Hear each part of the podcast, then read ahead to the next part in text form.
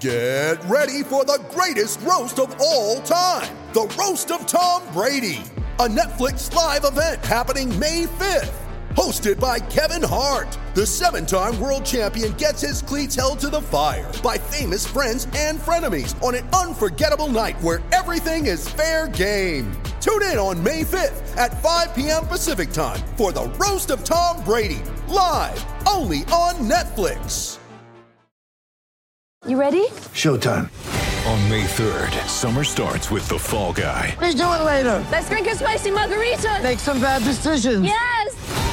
Audiences are falling in love with the most entertaining film of the year. Fall guy. Fall guy. Fall guy. That's what the poster said. See Ryan Gosling and Emily Blunt in the movie critics say exists to make you happy. Trying to make it out? Because nope. I don't either. It's not what I'm into right now. What are you into? Talking. Yeah. the Fall Guy. Only in theaters May 3rd. Rated PG-13.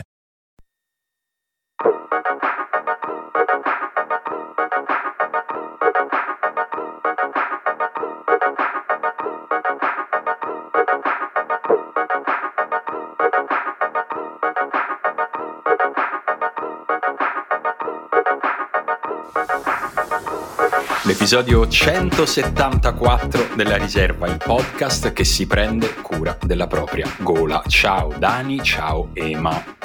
Ciao. Chi è lo sponsor di questa puntata, Simo? Esatto, con cosa ti prendi cura della tua gola? Lo sponsor di questa puntata è... Che ha contrattato solo con te le condizioni, mi sembra, perché io non ne so niente. Vabbè, perché a loro gli interessa solo la prima voce che si sente nel podcast, capito? Poi la gente skippa e loro dice, allora intanto mettiamo due soldi su quella. Sto mangiando comunque dello zenzero candito, non so se avete mai avuto il piacere no.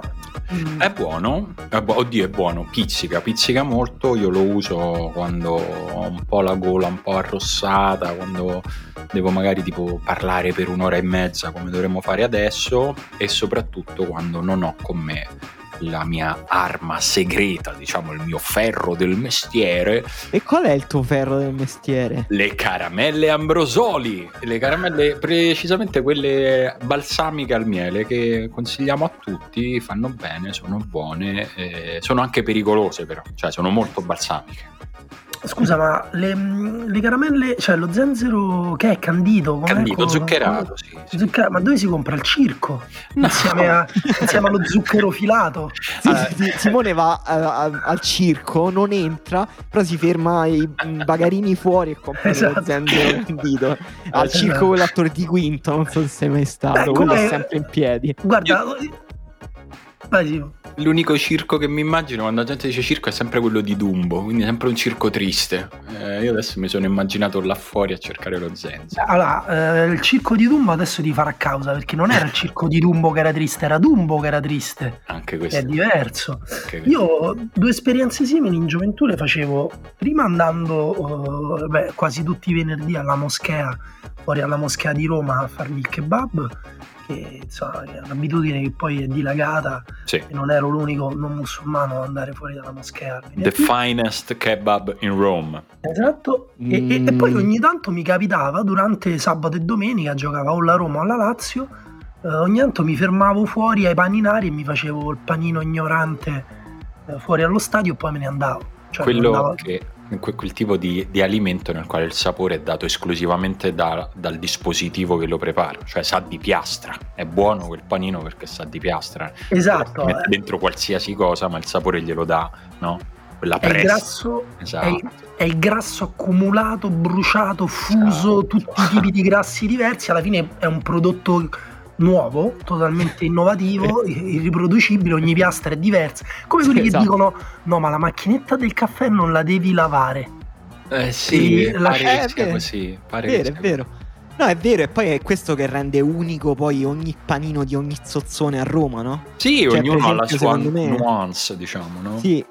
Sì, perché poi è come cioè, nel- il grasso su, su queste piastre si accumula come i cerchi sui tronchi degli alberi, no? Ah, sei un poeta. Eh sì, e per me quello più stratificato, quello che ha più strati, secondo me, almeno, è quello di Porta Maggiore, lo zozzone di Porta Maggiore, che ti fa questi panini per cui se non hai proprio lo stomaco stai male, ma non perché, diciamo, hanno dei- dei- dei- delle componenti non fresche, ma perché c'è così tanto grasso accumulato storicamente che deve avere un certo fisico. sì, Io sì, non sì. ce l'ho, per esempio. No, neanche io non ce l'ho più. Devi- L'ultima volta che l'ho fatto, che ho fatto questa scelta è stata un paio d'anni fa ormai a un concerto degli Smashing Pumpkins a Bologna. Ero uscito da lì, avevo fame, mi sono avventurato in un panino di mezzanotte dallo zozzone locale bolognese. Panino con la salamella, quindi. No, era un panino con la salsiccia, con, insomma, con le cose che si fanno da- dallo Eh, zozzone. sal- salsiccia si dice salamella, Simone. Ah, scusa. Da- mi sa che sì, dal, dal Tevere, dal, no, qual è il fiume quello di Traverso in Italia? Beh, insomma, da Firenze in su.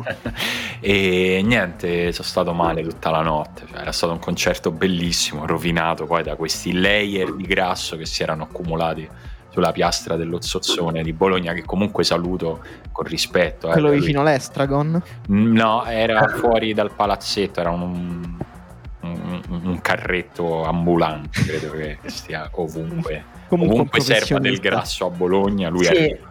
Sì, lui, eh, se tu esci fatto da un posto, si Esatto. materializza Esatto. eh, magicamente. Io invece da giovane andavo allo Zozzone, non ho mai provato questo che dice Manuele a Portamaggiore, nonostante abiti vicino, ma anch'io ormai non ho più l'età, però da giovane provavo sempre quello a Corso Francia, che era famoso anche per vendere le sigarette sfuse. Ma pazzesco, ma Eh, che stiamo par- stiamo parlando degli dell'inizio anni Novecento. 40. Sì, Sì, Martin no, no. Eden. No, inizio 2000, inizio 2000 e poi è stato, credo, non vorrei essere denunciato per diffamazione, però eh, credo che a un certo punto l'abbiano Ah, chiuso aspetta, per... di, di qualcuno mi ha detto che, così la accogli. Qualcuno mi ha detto che poi a un certo punto aveva chiuso per traffico di prostituzione, cioè non è che aveva chiuso per figurati, traffico. ma- Ma da tutte malelingue. Eh sì, questo Vabbè, è qualcuno vabbè. della concorrenza che avrà voluto colpirlo e noi comunque facciamo gli- tutti i migliori auguri al, Paninaro. forse, o forse è, stato, è stato il politicamente corretto, più banalmente. Forse è stata la La cancel cancel culture, Esatto. o la costruzione dal basso, che mi sembra comunque a rotazione sono sti- le due, i due o tre argomenti più, più abusati. E questo potrebbe sembrare un gancio, ma non lo è. Non lo è perché, perché mi piacerebbe fare tutta una puntata sui panini adesso. No, scherzo, cioè, sarebbe bello, però siamo qui, siamo qui per altro. No, comunque io il mio paninaro, diciamo, sicuramente più che ho usato di più è sempre stato in zona stadio. Ecco. Prima, dopo le partite, non uno fisso, ne ho girati un po', ne ho cambiati un po', però era il posto dove. Chissà che fine, cioè come hanno affrontato la pandemia, la chiusura dello stadio olimpico, per esempio i paninari intorno allo stadio olimpico. Eh. Cosa stanno facendo? Sono fuori Eh. dal circo forse? Mi sa che hanno iniziato a prestare soldi con tassi di interesse molto alti. No, ma questa è una cosa che ti hanno detto, però non è una tua Sì, idea. no, no, certo, Ok. me l'hanno detto. no, no, Perché sempre tu hai le stesse fonti tipo di Roma Today, di Roman Post, queste cose qua. Ah, no, figurati, io. Però sì, no, credo, non credo che stiano passando, insomma, diciamo che sono, eh, l'in- fanno parte dell'indotto del live, ecco, quindi finiti i concerti, finito il pubblico alle partite, credo che anche gli amici paninari... Sì, che poi noi ci, ci- ci scherziamo perché a Roma in realtà eh, insomma, eh, si sa che molti ehm, fanno parte di, di giri insomma più o meno eh, coordinati, di- insomma, non, non sono dei, dei- dei singoli imprenditori che poi si sono ritrovati eh, con le gambe all'aria, però invece magari molti sì, e in quel caso sarebbe una- un'ennesima cosa triste Eh, sì. in cui siamo finiti senza volere. Io sinceramente non lo so, cioè non sono preparato sul giro di... eh, cioè, nonostante nel, nel palazzo sotto, cioè nel, nel mio palazzo sotto ci sia un garage, c'è uno di queste macchinette magiche piene di Mars. Sì, lo sai che anch'io sotto casa ho scoperto di avere tipo alla strada dopo la mia c'è un garage dove ci sono tipo sei di questi camioncini, cioè tipo la, la centrale operativa della frutta lucidata. Cioè, cioè, sono passato una volta davanti e c'era un banco dove pulivano belli- benissimo questa frutta che poi mettono sui carretti che stanno in centro dove fanno pagare una mela 6 euro a un texano. E, e lì c'erano le, le persone che, che stavano pulendo questa frutta e caricavano i camioncini e mi è sembrato di stare un po' a, tipo a casa di Babbo Natale.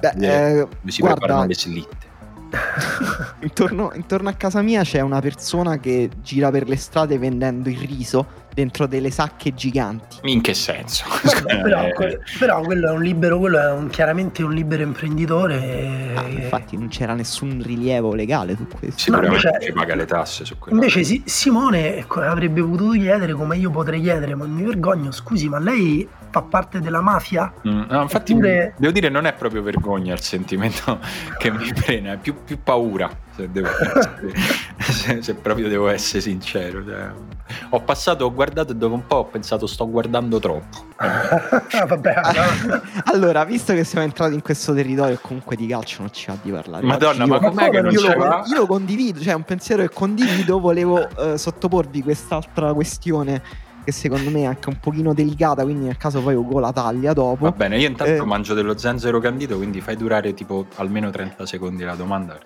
No, non, è diciamo una domanda, vabbè, la allungo un po'. Ok. Comunque, diciamo, molte frutterie e verdurai eh, del Nord Africa intorno a casa mia. Mhm. E, e come sapete, queste persone, oltre alla frutta e alla verdura, vendono anche della frutta secca, delle olive e delle mozzarelle di bufala. E eh, non so se voi vi è mai capitato di comprare queste mozzarelle di bufala, ma sono incredibilmente buone. Eh Cioè, sono sì, certo. più buone possibili. E tu proprio. vorresti come suggerire un link? O ti vuoi fermare No. qui? Te lo chiedo.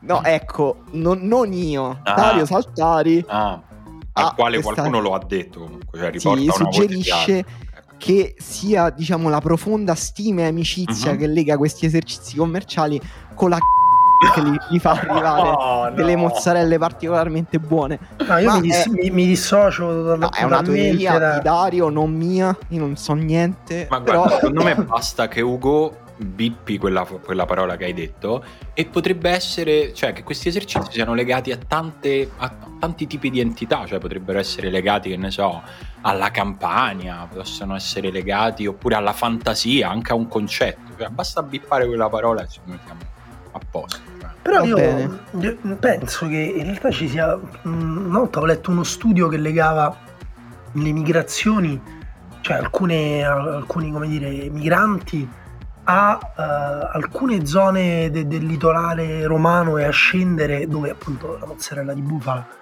viene fatta e a poi alla distribuzione. E, mh, e insomma potrebbe, potrebbe anche essere semplicemente un legame così di conoscenza cioè uno conosce per esempio e qui vorrei invece eh, parlare di una bella storia io una volta giocavo a calcio con un ragazzo eh, che veniva dal, dal Senegal e che faceva, raccoglieva pomodori per, per una parte dell'anno e poi faceva altre cose. A un certo punto con altri eh, migranti raccoglitori eh, hanno creato una loro cooperativa e eh, adesso loro raccolgono, vendono, smistano frutta.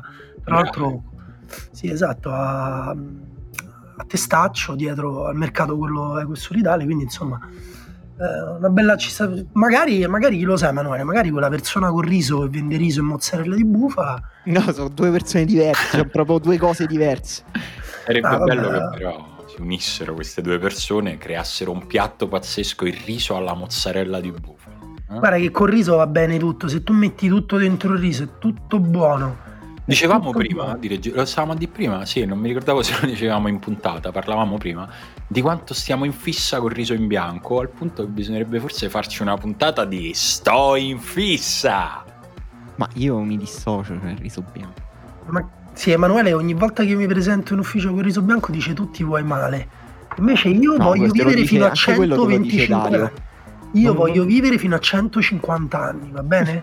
Sì, no, Ma eh, il fatto non è solo il riso in bianco, Daniele viene con queste, diciamo, tupperware verticali, che sembrano un po' dei piccoli condomini abusivi di Roma, con dentro il riso Madonna, in ma bianco. oggi veramente sei un poeta, lavori per immagini, proprio stai Eh. forgiando... Un po', posso dire però, Sono le caramelle balsamiche che ho mangiato prima della un, po- un po' un poeta classista, perché usare questi condomini periferici romani come Mm. immagine negativa? Mm. No, non per, ho detto abusivi, è Abusivi, l'abusivismo a Roma è dal ancora. centro alla Ah, periferia, peggio è una ancora. cosa che Allora- ci accomuna Allora, intanto si chiama edilizia spontanea. Esatto, l'abusivismo è una forma di resistenza, primo. Beccate questa. Oh, bello. Dicevi, scusa. Ma che ti devo chiedere il permesso? Ma il permesso di che? Ma chi No, te l'ha dato a questa c'è- terra? C'è questo riso in bianco con le carote lesse, credo, cotte a parte Mhm. e buttate dentro. Cioè, Bene. comunque non, non No, c'è ma- una. Quello che, mangia riso, quello che mangia riso e carote è Marco Dottavi e quello io lo ripudio perché il riso e carote è il cibo dei cani. Io mangio riso con ceci, mais e a volte tonno, quel tonno riomare con limone e il, il pepe nero. Anche se il Quello mais, premium, diciamo. almeno, cioè mio padre lo associava al mangime delle galline e dei pesci. Eh, vabbè, Eh, ma lo sai che è- anche mio padre, mio padre dice quando ogni volta che diciamo nel corso della nostra vita è stato proposto l'utilizzo del mais, di solito in- nelle insalate, lui diceva, ne- tra l'altro nel suo dialetto pugliese, che il mais lo mangiano le galline. Eh, sì, è così anche se in Sud America è invece in realtà un frutto sacro. Ehm, Sì, Vabbè, appunto, non lo posso so, fare- dove- posso dove stiamo un- andando in no, questa Posso puntata? fare io un meta gancio per Ma arrivare a ah, parlare? guarda, sentiti libero anche perché sennò oggi non parliamo di calcio. però Allora, se, non è un, se, no, se non no. è un gancio sul calcio è meglio secondo me. Sì, Allora, sì, sì, sì, vai, vai È un gancio, guarda, è un gancio ci generico. guardiamo Se, le statistiche della puntata e vediamo a che minuto ci hanno mollato. se volete poi non parlare di calcio, potrete anche non parlare di calcio perché comprende tante cose. Però noi abbiamo sparato tante opinioni, no? Nel senso, mm, uno può non essere d'accordo con un miliardo delle cose che abbiamo detto e può anche incazzarsi, può anche magari scriverci e dirci oh, però la prossima volta che parli di eh, eh, litorale romano, eh, ricorda di dire sta cosa, oppure la prossima volta... E, mm, e io ho pensato, no? Eh, che è vero che c'è un aumento del, del nervosismo da parte di tutti ehm, rispetto alle cose che fruiscono da spettatori o da commentatori e da interpreti. E con questo mi voglio riferire anche ai grandi giornalisti, ai sommi giornalisti che adesso che eh, le squadre italiane sono uscite dalla Coppa diciamo fanno un po' il salto dello squalo, no? quello nelle serie tv e dici ah ok allora smetto di seguirti. Che è dal eh, indicare sottilmente tendenze, trend, dire questa cosa ha senso, questa cosa ha meno senso, però fate come vi pare agli allenatori, alle squadre. Adesso dicono proprio basta, bisogna cambiare tutto, ma che cazzo state facendo? Avete rotto i coglioni! E su questo assomigliano molto a un qualsiasi eh, commentatore, ascoltatore, eh, tifoso, eccetera, eccetera. Allora io mi dico, cosa spinge una persona oggi a voler, come dire, avere un impatto sulla realtà in maniera, co- con un atteggiamento così frust- frustrante, perché è quello che ti frustra. Allora, secondo me è la passività, la passività delle nostre vite, delle altre, di tutte le altre cose. Poi in questo periodo mh, di lockdown, ma in generale di Covid, in cui le cose che potevamo fare erano sempre meno, è aumentato. Però se uno fa una vita in cui c'ha tante cose da fare, devi provare a, che ne so, fammi provare a lavorare, fammi provare a studiare, fammi provare a giocare con i miei amici, fammi provare a giocare alla play. Uno vede quanto cazzo è difficile provare a fare le cose e poi ha un po' di rispetto per chi prova a fare le cose e magari non gli riescono, gli esce un passaggio sbagliato una volta ogni tanto.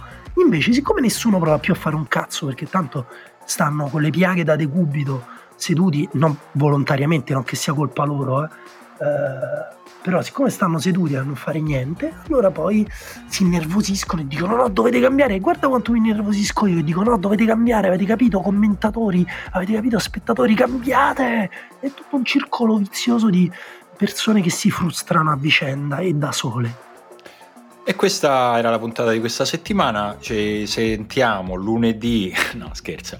E no, è uno spunto, diciamo, spesso cicciotto, importante che mi vede mh, sostanzialmente d'accordo. E mh, io credo che cioè, n- non ho niente da aggiungere, forse da premettere. Cioè, questa cosa mi sembra la goccia che si è aggiunta su una, una cosa un po' più lunga e stratificata che che sempre anche questa è una mia opinione ovviamente, che mi sembra un po' però la, la disillusione da social network, no? nel senso che i social network per un po' di anni hanno comunque coltivato l'illusione che l'utente X, il signor nessuno come siamo più o meno tutti, potesse dire la sua e incidere, questo sia in termini più politici e qualcuno poi ci ha fatto un partito che è arrivato al 30%, ma sia anche proprio più in termini di partecipazione al discorso, al dibattito pubblico, è stata alimentata in tanti modi da eh, dalla cultura generale, dalla tv, da- da- dai giornali, il fatto che tu con i social potessi incidere su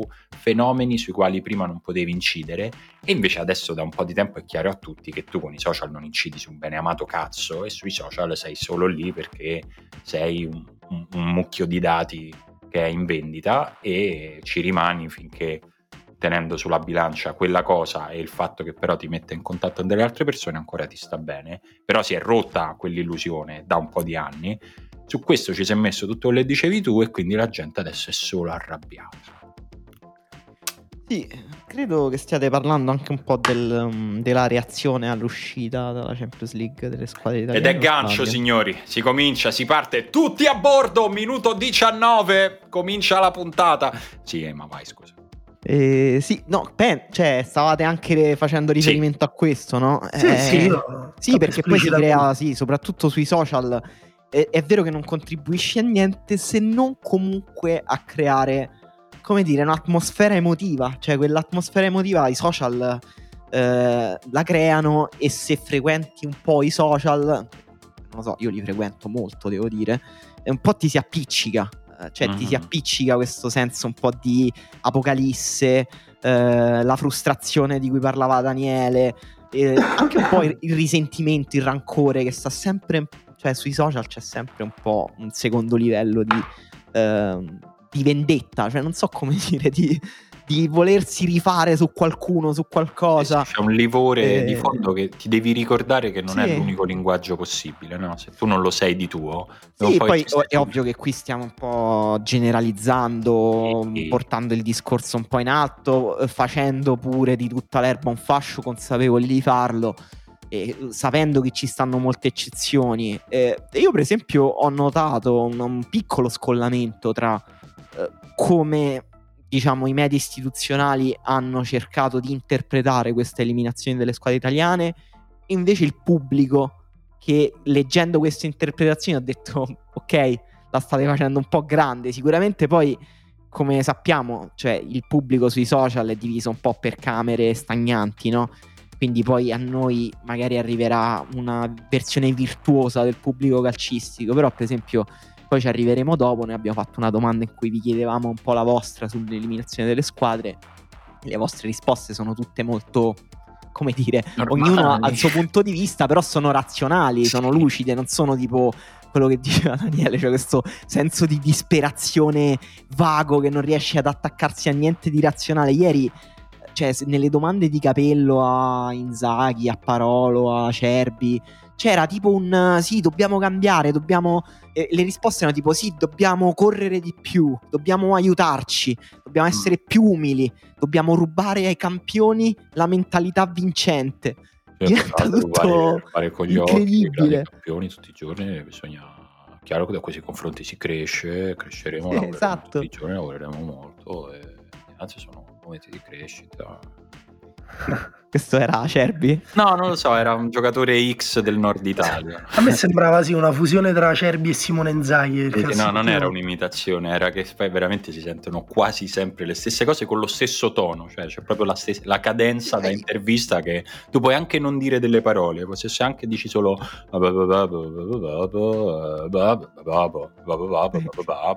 Credo che Acerbi abbia detto esattamente quelle cose. Sì, sì, no, non l'ho sentito ieri, ma insomma lo immagino.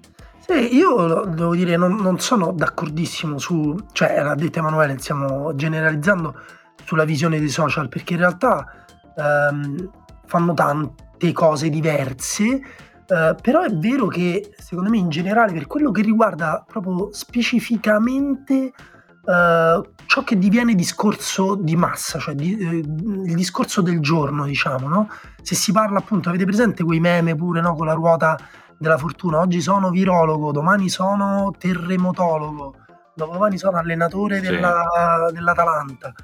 E, mh, su quei temi lì, secondo me, poi ehm, si va ad attaccare una disabitudine effettivamente a fare le cose, una paura grandissima a, a provare a lasciarsi andare, perché comunque noi, cioè, questo si lega anche a un cambiamento eh, più grande della società, no? in cui è sempre più difficile provare una qualsiasi anche impresa lavorativa, no? Eh, è sempre più difficile eh, iniziare un lavoro perché molto spesso c'è uno sfruttamento che è così deprimente che non è iniziare un lavoro, ma è proprio tipo, boh, non so, farsi degli anni di purgatorio o di inferno senza ragione. E per me quando si parla di calcio poi finisce con l'essere il posto dove le persone vogliono, tra virgolette, rilassarsi, e però anche lì quel calcio in realtà è un, è un posto dove ci sono gli errori, so, c'è la sfortuna, ci sono i giocatori più bravi, i giocatori meno bravi, ci sono i giocatori più bravi che ti deludono, i giocatori meno bravi che invece giocano incredibilmente bene. E tutta questa complessità a volte cozza con la voglia di semplicità, proprio tipo vi prego datemi solo una partita e finisce 3-0 per la mia squadra. Eh, sì, eh, diciamo che n- nel calcio c'è sempre meno di semplice, ma questa, diciamo, la, questa direzione che prende il calcio eh, invece sempre più, cozza sempre di più con una grande voglia di letture semplici, non solo sul calcio, su tutto, ma poi visto che il calcio è un fenomeno di massa, eh, sul calcio ci si riversa completamente questa cosa. E però sono proprio due strade che invece vanno in direzioni opposte perché eh, aumenta, all'aumentare degli strumenti professionali a disposizione di, de, del sistema calcio in generale, continuerà ad aumentare la complessità del calcio a meno che non ci siano delle fasi, non ci sia una bolla, non ci sia un momento che non vedo adesso, fra 10, 20, 50 anni, nel quale diranno ok, il calcio ci ha stufato, cambiamo le regole, rendiamolo più facile.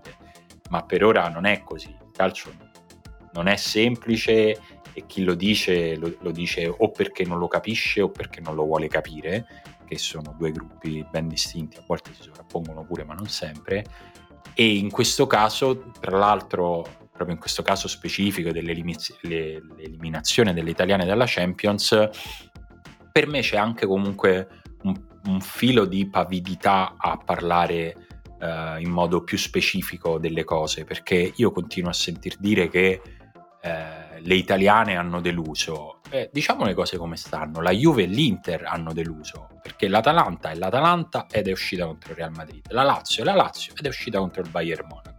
Entrambe hanno superato il girone e non era per niente scontato, entrambe alla prima sfida diretta gli ha detto male, hanno beccato squadre molto più forti che hanno vinto. Ed è mh, mm, parlare di una delusione di Lazio e Atalanta, sì, poi possiamo parlare del modo, di come hanno giocato, di avere più o meno coraggio, più o meno fortuna, ma eh, nessuno un, un, qualche mese fa si sarebbe sognato di dire beh che delusione però è la Lazio che esce contro il Bayern Monaco o addirittura l'Atalanta che esce contro il Real Madrid. La delusione grossa è la Juve che per il terzo anno di seguito esce contro un avversario con il quale al momento del sorteggio invece è abbastanza confident sul fatto di non poter uscire. La delusione gigantesca e aggiungo il gran peccato è che l'Inter adesso non sia in Champions League, perché l'Inter adesso in Champions League eh, sarebbe stata divertente, interessante da vedere, anche avrebbe aperto l'ennesimo dibattito su come si deve giocare in Europa, ma a me dispiace adesso non vedere l'Inter in Champions League, perché, perché non è l'Inter che è uscita qualche mese fa, eh, però la delusione è quella, cioè parliamo delle cose di cui bisogna parlare, sì. se no ci, ci giriamo intorno anche perché insomma lo, lo conosciamo, il calcio contemporaneo ha mh, come dire, un, un, andamento abbastanza correlato tra risultati sportivi e forza economica e, e, ovviamente c'è una struttura sempre più piramidale che addirittura appunto vuole sboccare verso una Superlega, ma è una struttura che in Champions League nella fase eliminazione diretta si fa sentire particolarmente. Poi le eccezioni ci sono, società che lavorano particolarmente bene, che sono in un momento um, storico in cui hanno azzeccato una serie di scelte e possono andare oltre i propri limiti economici, che è quello per esempio che è riuscito a fare il Porto. Uh, però a un certo punto questo per dire che uh, squadre con la forza economica della Lazio o dell'Atalanta è, è, già tanto che sono arrivate insomma a giocarsi degli ottavi di finale di Champions League e, hanno, e hanno di fronte degli avversari con una forza economica gigantesca poi si parla di calcio eh, si, però dobbiamo partire anche da quello, cioè dal fatto che eh, il Bayern Monaco ieri schierava Sané, Gnabry, cioè giocatori eh, che hanno, non, come dire, uno stipendio, una- un costo del cartellino proprio. Eh, la Lazio aveva Morici in campo titolare, insomma c'è una diversità che invece la Juventus e l'Inter insomma hanno come dire fatto valere per gli avversari nel senso che sono uscite contro avversari dalla forza economica eh, inferiore ma anche, anche loro due in modo molto diverso perché l'Inter forse ehm, diciamo ha sprecato delle partite nel momento peggiore della propria stagione e dall'altra parte la Juventus è in un anno di transizione cioè questo va anche detto cioè un anno in cui eh, c'è molta confusione a livello di scelte tecniche, a livello di panchina, di staff, di tutto, di costruzione della rosa. eh, e quindi si è finito per avere un risultato deludente anche rispetto alle aspettative. Sì, e tra l'altro po- posso dire una, una cosa che per me, cioè l'Atalanta l'anno scorso è arrivata ai quarti per Eh, poco, Un passo poco- dalla semifinale. a passo dalla semifinale contro il Paris Saint Germain, quest'anno è arrivata agli ottavi, è uscita con il Real Madrid perdendo 1-0 all'andata, eh, ha perso al ritorno dimostrando un'inferiorità tecnica e diciamo qualitativa che insomma mh, ci sta e che l'Atalanta non paga solo nei confronti del Real Madrid ma anche nei confronti di tante squadre in Italia, ma giocando un calcio con un'idea chiara, ambiziosa. Vi ricordate quando l'Atalanta fece le sue prime partite in Champions League l'altro anno e perse le prime tre, forse tre col, col Manchester City andò in vantaggio a Manchester, però poi perse, quanto perse? 4-1, 3-1, Eh, perse male. sì. una cosa del genere. E, e lì tutti, ah beh certo, il gioco dell'Atalanta in Europa dovrà, dovrà cambiare, non potranno, non potranno giocare 5-1, non potranno fare così. Invece l'Atalanta ha portato delle migliorie al proprio gioco, ma senza snaturarsi, senza cambiare identità, senza diventare più, mh, parliamo in termini molto generici e sbagliati, ma usiamo categorie altrui, non le nostre, difensiva, è rimasta l'Atalanta.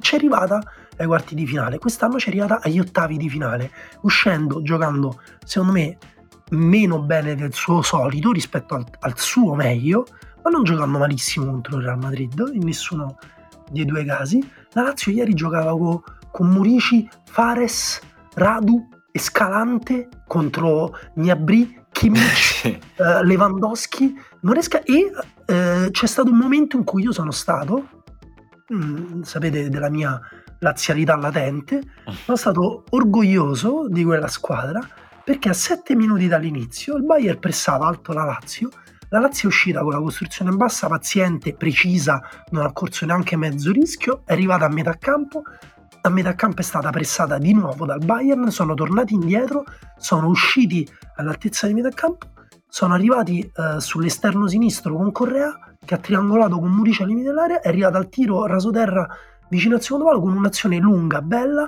piena di cose interessanti, con cui hanno pareggiato la differenza tecnica che, hanno, che avevano nei confronti di una delle migliori squadre del mondo. Sì, sì, ma infatti per me la sintesi è che cazzo gli vuoi dire alla Lazio e all'Atalanta? Cioè, premesso che poi eh, è bello parlare di quello che succede nelle partite, non è che non si può analizzare, non si può discutere delle scelte degli allenatori, però se poi si fa un bilancio facendo diciamo uno zoom out a un livello diverso del dettaglio delle partite, cioè, è, è una cosa normale quella che è successa a Lazio e Atalanta che per continuare a gareggiare a questo livello devono crescere, si devono strutturare, devono investire di più, devono migliorare le proprie rose, devono renderle più profonde e anche gli stessi allenatori devono continuare ad essere bravi e ancora un po' più bravi di così. E questa è l'unica, Sì, sì. secondo me, analisi No. lineare, onesta che si può fare. No, certo, ma poi aspetta, quello che, che volevo dire pure è, è- è un'altra cosa molto precisa e chiara.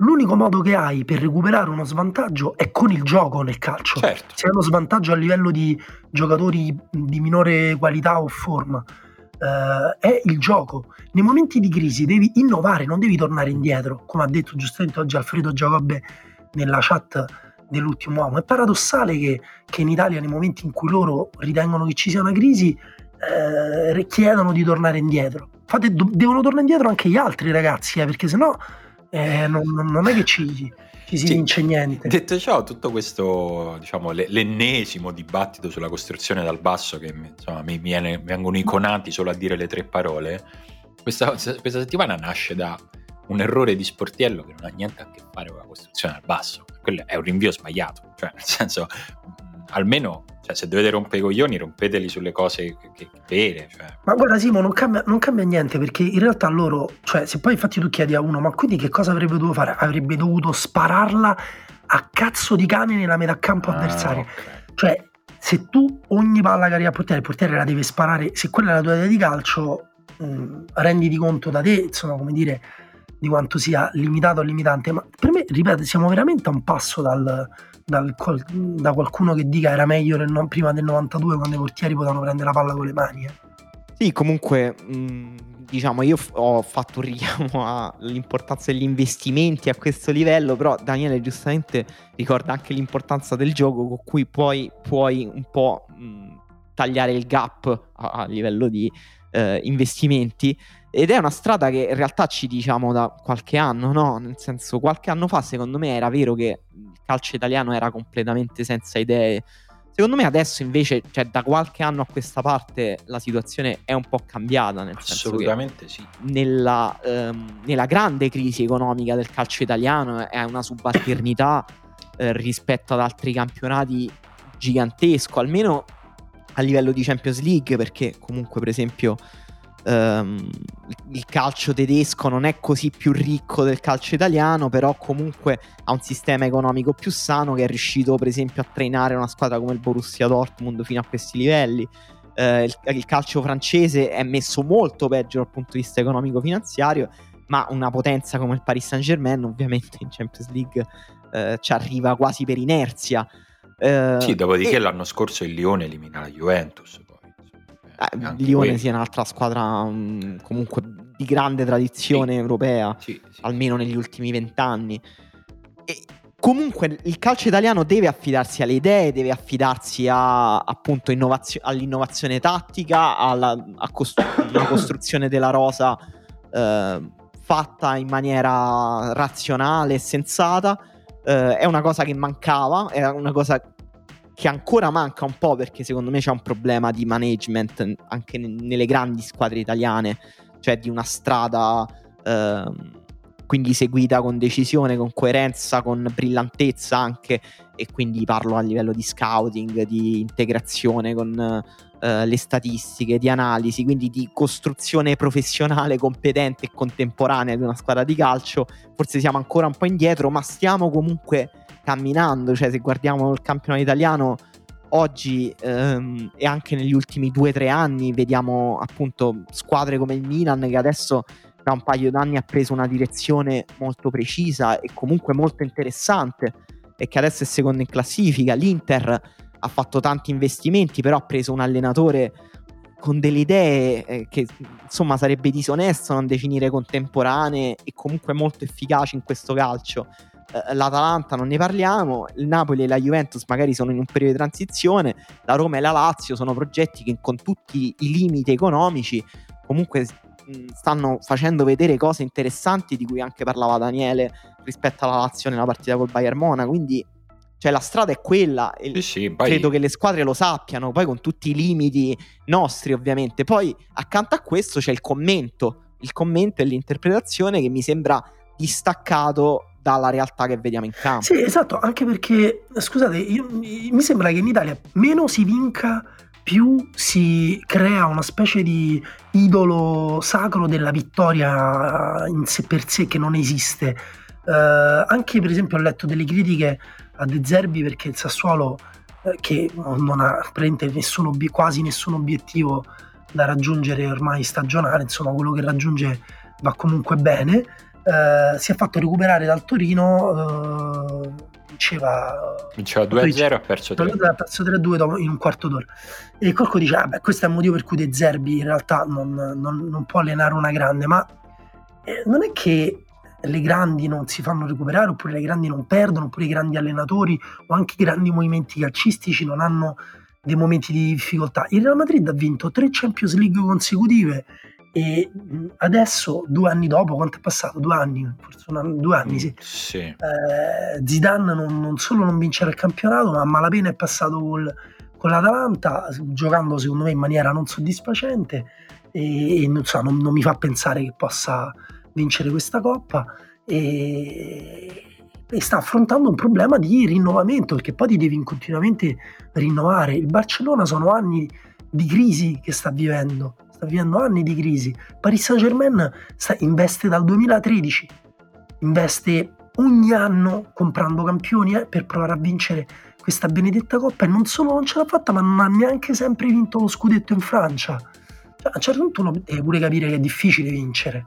E che... Sì, che è difficile vincere, è difficile vincere solo collezionando figurine, mettendoci soldi, cioè, eh, alla fine ritorniamo a, al discorso, al, al, un po' alla, cioè, quello che è diventato il centro del nostro discorso di oggi, le idee servono, non sono un orpello, non sono una medaglia da, da appuntarsi e, e soprattutto ehm, spesso si confonde questo tipo di approccio con, cioè le idee non sono per forza il bel calcio, sono anche semplicemente idee funzionali, sono esatto. capacità del, degli allenatori di capire che cosa funziona e che cosa non funziona in una rosa, la capacità di allenatori anche strutturati, vincenti, in una carriera lunga di innovarsi, di cambiare, di mettere in discussione le proprie idee, di spostare qualcosa. Eh, quelle sono idee e sono magari è più divertente vedere, che ne so, il Sassuolo o il Verona che l'Inter, e però non è che le idee di Conte che adesso lo fanno stare prima in classifica hanno meno valore, perché anche Conte è uno che ha iniziato in un modo e durante l'anno ha capito delle cose, ha cambiato idea su alcuni giocatori. Sì, sì, quello... esatto, e, e, tra l'altro questo funziona a tutti i livelli. Adesso non per fare sempre pubblicità all'ultimo uomo, però di recente eh, Dario ha fatto un'intervista a Pietro Accardi, che è il DS dell'Empoli, che è una società che negli ultimi anni, direi negli ultimi vent'anni, ha fatto un po' ascensore tra Serie A e Serie B. È una società che però lavora con una sua coerenza e che ogni stagione, o quasi ogni stagione, ovviamente ci stanno dei momenti di difficoltà, però propone cose interessanti, cioè fa calcio, cioè non voglio fare la retorica un po' la Dani, però è vero che ci stanno sempre cose interessanti. E poi andiamo a un livello più alto eh, dove ovviamente ci stanno mh, de- anche delle singole persone che al di là dell'organizzazione fanno la differenza, cioè il Chelsea eh, ha iniziato la stagione con Lampard, Tuchel ha iniziato la stagione sulla panchina del Paris Saint Germain e per me è incredibile che Tuchel arrivato sulla panchina del Chelsea eh, non solo ha ottenuto dei risultati perché magari l'allenatore subentrante gioca un po' pure sul rimbalzo emotivo, eh, ma ha costruito una squadra che se qualcuno ha visto la partita ieri con l'Atletico sì, Madrid eh. ha raggiunto un livello incredibile, incredibile squadra. che tu che è riuscito a far fare quel salto al Chelsea in così poco tempo perché eh, e lì ti dice la professionalità, la competenza, la profondità della conoscenza di alcuni allenatori e di quanto anche da soli riescono a rigirare un progetto. Ma sì, a volte poi è anche una questione di fortuna, l'uomo giusto al momento giusto, le, le, le, alcune idee funzionano in un determinato contesto sociale o con determinati giocatori, altre idee non funzionano anche se sono buonissime, però io non ho sentito nessuno degli allenatori eh, accusati di, di, dogmatismo da Guardiola, De Zerbi dire il mio modo di giocare a calcio è l'unico modo possibile e il modo in cui si vince. Al tempo stesso no. invece sento chi li critica dire no, a calcio non si gioca così, si gioca in quest'altro modo. Calcio. Guarda, proprio a questo proposito mi è fatto venire in mente una cosa che mi ero segnato di voler dire e poi mi ero dimenticato de... quando si è giocata a Sassuolo-Verona, ormai una settimana fa forse, sì. anche di più. Sabato, sabato scorso. Ok, sabato scorso, il post partita di Sassuolo-Verona è stato per me uno dei momenti più interessanti di dibattito, di diciamo conversazione sul calcio che ho sentito in tv da diverse settimane a questa parte perché c'erano De Zerbi, Juric, in studio c'era sicuramente Paolo Condò non ricordo che ci fosse in condizione. Sì, che, che Condoi ha detto un giorno vi vedremo sulle panchine di due grandi affrontarvi, tipo voleva un po' ritirare Guardiola e Murigno. Sì, vabbè, lui diciamo, faceva il suo lavoro, no? eh, li, anche un po' li stuzzicava, ma in un modo tutto sommato bonario. E, però è stata una rara mezz'ora del, nella quale si è parlato di calcio e nella quale adesso mi è venuto in mente perché De Zerbi eh, diceva esattamente questa cosa, diceva io non ho mai pensato che il mio modo di fare calcio, ammesso che ci sia il mio modo di fare calcio, uh, però insomma la cosa che fa il Sassuolo sia il modo giusto di giocare a calcio e oggi se anche l'avessi pensato ne avrei avuto la dimostrazione perché poi il Verona che gioca in tutt'altro modo ci ha messo in difficoltà, insomma è stata una partita che potevano vincere tutte e due le squadre nello specifico, quella, quella lì. E lui dice, dice esattamente questo, questo è il calcio che so fare, non è il calcio che ritengo che ritengo l'unica verità, l'unico modo di, eh, di, di, mettere delle idee in campo. E però dice io, anche se è molto diverso da quello che faccio io, quello che fa Juric, eh, io lo guardo con un sacco di ammirazione anche perché so benissimo che cosa comporta a livello anche solo di interazione umana con i calciatori chiedere quello che, chiede Juric, quello che chiede Juric alla sua squadra. E questa cosa è una cosa che non capisci solo se non ti interessa il calcio e se non vuoi grattare un po' sotto la superficie. È, è stata veramente una bella conversazione perché poi anche Juric ha parlato di questa cosa. No, esatto, e tra l'altro se tutti e due hanno detto eh, il modo in cui lui vede il calcio non è il mio, non lo vediamo nello stesso modo, ma eh, mi piace, è molto, eh, molto efficace, hanno detto, credo, uno sì, dell'altro. Sì. Ma quello che spesso si dimentica, o che dimentica sempre chi eh, critica alcuni allenatori e non, non altri, cioè alcuni allenatori con alcuni allenatori specifici, dimenticano che quasi tutti gli allenatori sono degli artigiani, non sono dei filosofi o degli artisti, sono persone che hanno raccolto strumenti nel corso della loro carriera. Anche quelli che erano calciatori prima hanno raccolto strumenti dagli allenatori che li hanno allenati, poi hanno raccolto strumenti nei corsi e poi nella gavetta, insomma, che si spera che un minimo di gavetta la facciano, eh, oppure nel, nel, nelle esperienze tipo quelli che hanno iniziato subito eh, a spron battuto. Però hanno, degli, hanno proprio delle cose che, sa, che devono fare, no? arrivano al campo e dicono che facciamo adesso, facciamo questo, Cosa, come ci mettiamo in campo? Io penso che ci, cioè il modo in cui a me piace mettersi in campo, in cui ho imparato a mettersi in campo è così, perché so i movimenti sono questi e bisogna fare questa cosa qui. E se fai pressing alto, sì, si fa pressing alto perché poi eh, ti porta questo tipo di, um, di vantaggi. E se invece eh, hai studiato calcio in un altro modo, hai raccolto strumenti diversi, fai calcio in un altro modo, soprattutto se poi ti convincono le idee, se poi ci deve essere pure un incontro con la tua personalità, ma nessuno eh, come dire, mh, mm, vuole imitare qualcun altro. Vorrei vuole... fare una domanda a Emanuele. Emanuele, mettiti per un attimo nei panni di De Laurentiis. Sei messo? Mm. Sei a tuo agio? Ci sto quasi sempre nei panni di Laurentiis. ok, eh, sono la fatina del calcio. Ciao, sono, sono venuto qui a Castelvolturno a a metterti davanti a una scelta. Lo so, ho una voce un po' profonda, ma insomma è una fatina, non è che deve essere donna, è l'istituzione della fatina del calcio. E, ehm, Mi piace poi... molto, me lo immagino graficamente tutta questa scena. Ok. okay. Scusa, la fa- scusate, la fatina del calcio è sessualizzata o no, desessualizzata? No, no, è, è, è, un apparato la fatina del calcio. Io poi sono un rappresentante, un emissario che a nome della fatina del calcio ah, okay, quindi proprio sei l'arcangelo Gabriele della fatina Bravissimo, del calcio. Esatto, sono l'arcangelo della fatina del calcio. Eh, grazie dell'accoglienza a Castelvolturno, il caffè era buonissimo, adesso devo metterti davanti a una scelta, a te presidente del Napoli. Eh, Scusa Simone, posso, sì. possiamo immaginare che Emanuele è De Laurentiis dietro il motorino di quel tizio l'ha portato via bene. dalla allora, allora, lo sto inseguendo, sono, io siccome sono un arcangelo volo, esatto, con le mie ali sto inseguendo questo motorino e dico presidente, presidente, può scegliere solo fra Juric e De Zerbi per l'anno prossimo sulla panchina del Napoli. Chi sceglie per provare a tornare in Champions League, ammesso che non ci vada quest'anno? Beh, bella domanda.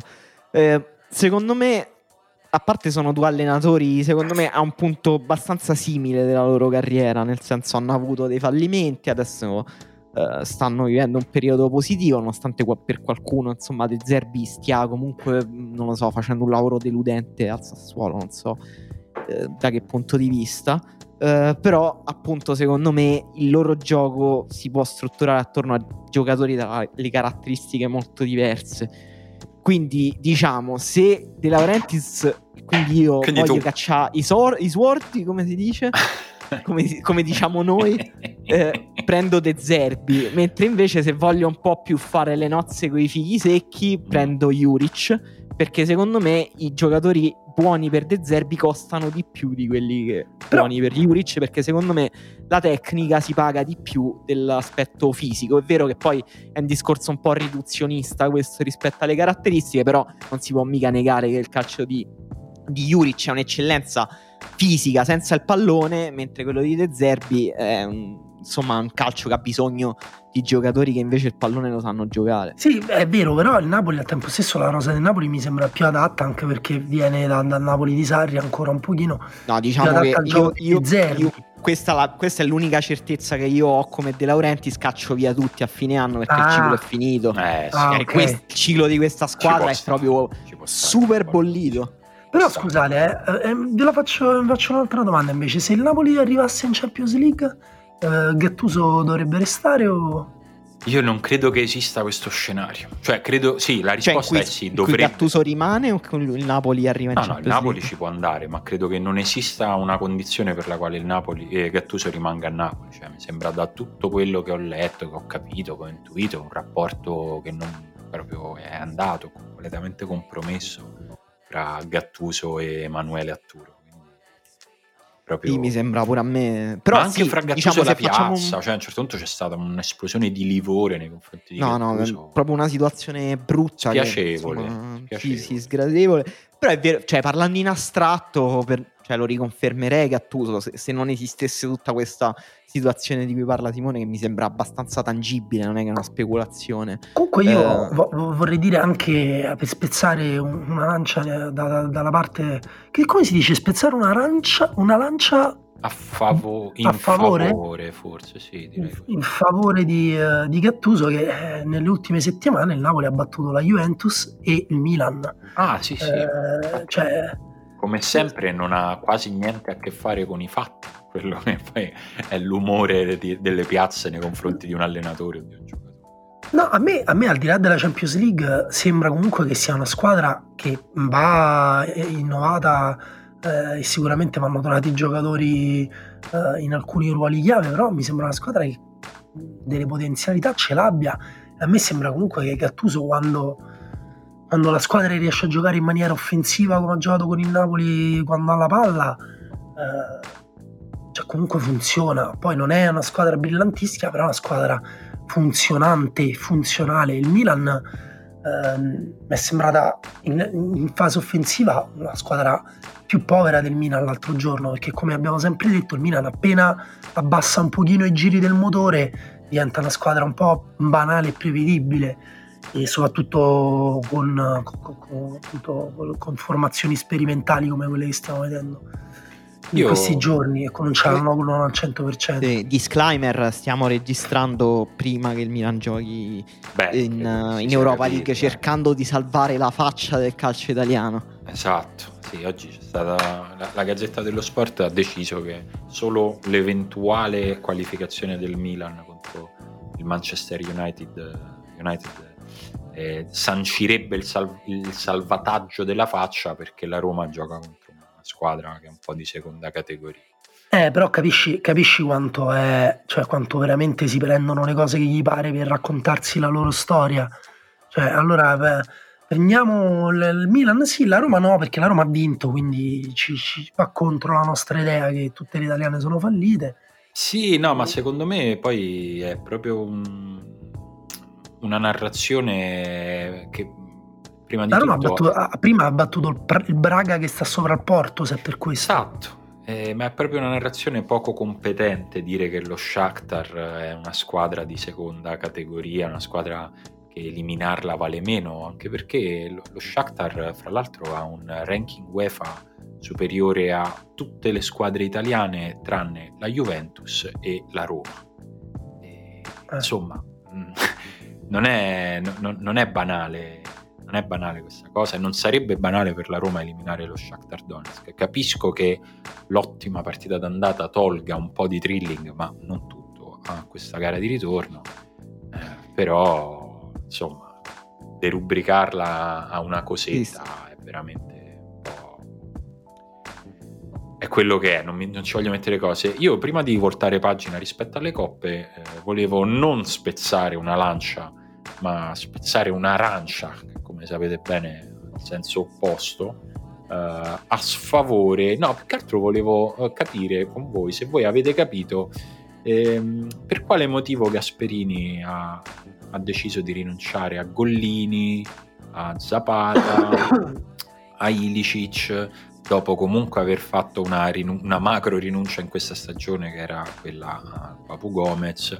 Cioè, eh, forse c'è un punto oltre il quale que- queste scelte poi si pagano. so come dire. Go- Gollini, su Gollini io non ho ben capito quanto sia stata una scelta tecnica o quanto rientri in un discorso diverso. No, So già, eh, Go- Gollini e Sportiello, lui l'ha detto, sono, sono per lui, se, se stanno in forma alla pari, lui sceglie. Sono, Mm. Per lui si, si equivalgono. Ma voi siete anche detto- d'accordo? Perché a me sembra no, una secondo- follia. Secondo me, cioè, è chiaro che questo è un mio pensiero che non ha. Sì, sì, ma non- tanto non ho- l'allenatore non ho è lui. fonti, ma mi sembra chiaramente mm, il fatto che lui ha litigato con Gollini, cioè non c'è un'altra spiegazione. Eh, ok. Mentre per Ilicic e Zapata mi è sembrata più una scelta tecnica. No, su Zapata lui ha detto che aveva qualche problema fisico. Mm. Eh. Dopo. Eh sì. Mm. Eh sì, Dicono sempre non- così dopo. eh, certo. No, vabbè, Zapata comunque ha giocato nelle ultime partite.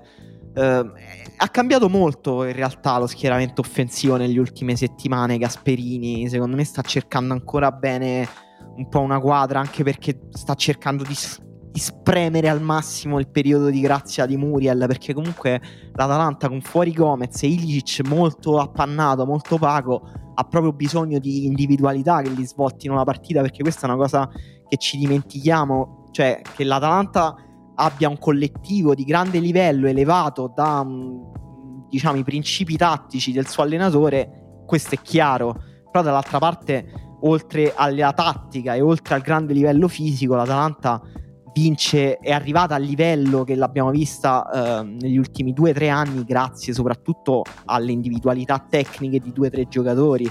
E adesso con fuori Ilicic e Gomez eh, tutto è un po' sulle spalle di Muriel, quindi per me sta un po' cercando la formazione che sfrutti al massimo Muriel, però secondo me questa prevede comunque Zapata dentro, Eh, Guarda, e gli apre più spazi, gli lavora di più spalle alla porta, per eh, gli permette più ricezioni pulite. Guarda, per me è un discorso un po' simile a quello che eh, facciamo sulla- sul Verona, no? È vero che il gioco di Juric eh, è prevalentemente basato sulle qualità atletiche dei giocatori, però poi eh, l'anno in cui la sua squadra fa un salto superiore rispetto a- agli anni passati è l'anno in cui esplode Zaccagni, Sì, esatto. fondamentalmente. E Di Marco anche. Di Marco pure, che, che- o Lazovic anche Ah, un giocatore comunque è un gioco che mette dentro dei Barak. giocatori sì, dei giocatori ultra tecnici, cioè Veloso è un giocatore che gioca quasi solo appunto di tecnica e letture. Eh, esatto, eh, non diciamo che so- per giocare in una squadra di Juric ed essere così meno atletico degli altri devi essere veloce.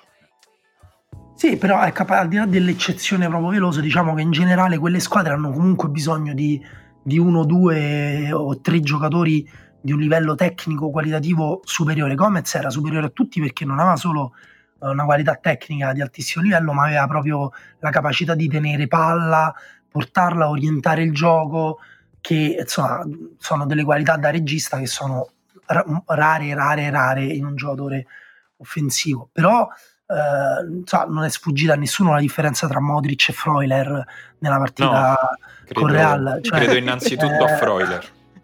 eh, voglio dire le- che ci vogliano giocatori No, eh. con, co- co- col cervello nei piedi a un certo punto Eh, no, a un certo punto, cioè, eh, eh, credo che proprio io ultimamente ne ho parlato benissimo in quella riserva perché è un giocatore con delle letture difensive Perché ti paga? Dillo. formidabili. Perché ti dà dei soldi. però- no Però- Emanu- Perché ti Emanuele, ha è il dato social dei media, bitcoins. Emanuele è il social media manager di Derun e lui Eh, ti posso dire una cosa, Avete Emanuele? riconosciuto lo stile, Ecco, eh? smettila. Ti posso dire solo una parola. Basta. Comunque era proprio, posso dire, strano vederlo sullo stesso campo di gioco con Modric, con eh, Vinicius, era proprio strano. Sì, sì, è... no, ma mm, poi appunto è... è quello che giocatori che hanno quel livello atletico, e quel livello di intelligenza e quel livello di tecnica costano sempre di più. Eh, sì, esatto, esatto, cioè Oppure Poi, diciamo, fare, oppure se vogliamo fare. fare la, la- la lettura, diciamo, sovra ehm, co- come dire, grande che tenga dentro tutta la crisi del calcio italiano, per me una cosa vera è che c'è troppa poca considerazione della tecnica del calcio italiano, però a questo fa da contraltare pure che- quello che abbiamo detto fino adesso, cioè che poi i calcio dei tecnici costano eh, e oltre un certo livello poi, eh, come dire, la, la tecnica di Modric... mh, cioè, semplicemente non la. Cioè, ci sono 10 giocatori che hanno una tecnica di Modric, non di Noi più. giocatori molto tecnici ci, ci- ci sono, pe- penso a tre nomi di giocatori molto tecnici che ci sono in Serie A, sono Ribery, Ibrahimovic e Ronaldo, e sono venuti al- alle età nelle quali sono venuti. La nostra, eh, la- la nostra situazione è ancora questa, che il prime dei giocatori molto tecnici non ce lo possiamo permettere se non per rare eccezioni. Questo è, cioè Bale l'anno pro- eh, scusami, Kane l'anno prossimo non ci viene in Serie A, caso ci viene fra tre anni. Però, no, e questo è vero, diciamo, per i livelli più alti. Però è vero che eh, puoi anche raggiungere un livello medio di tecnica. eh, che comunque ti, ti crea una squadra competitiva, cioè lo Shakhtar di cui insomma adesso magari qualcuno ha visto la partita con la Roma e pensa che lo Shakhtar sia una squadra di scappati di casa, però lo dicevi tu, lo Shakhtar ha un ranking migliore di tutte le squadre italiane, ha fatto grandi risultati europei, lo Shakhtar non è che ha Modric o Benzema, eh, però ha una serie di giocatori molto tecnici, cioè il tasso tecnico dello Shakhtar è superiore a quasi tutte le squadre italiane, secondo me, per esempio.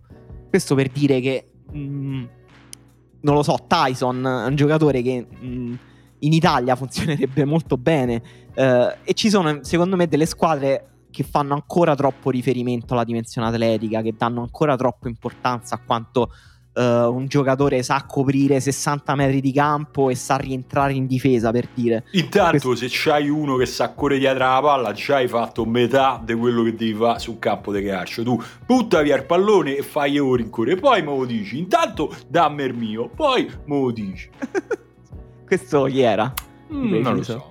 Scusi, posso sapere da questa stessa persona che ha appena parlato cosa ne pensa? Cosa dovrebbe fare il portiere quando gli arriva la palla? La deve buttare via! Il portiere il pallone non lo deve manco vedere, lo deve toccare solo con le mani, ancora chi i piedi stanno.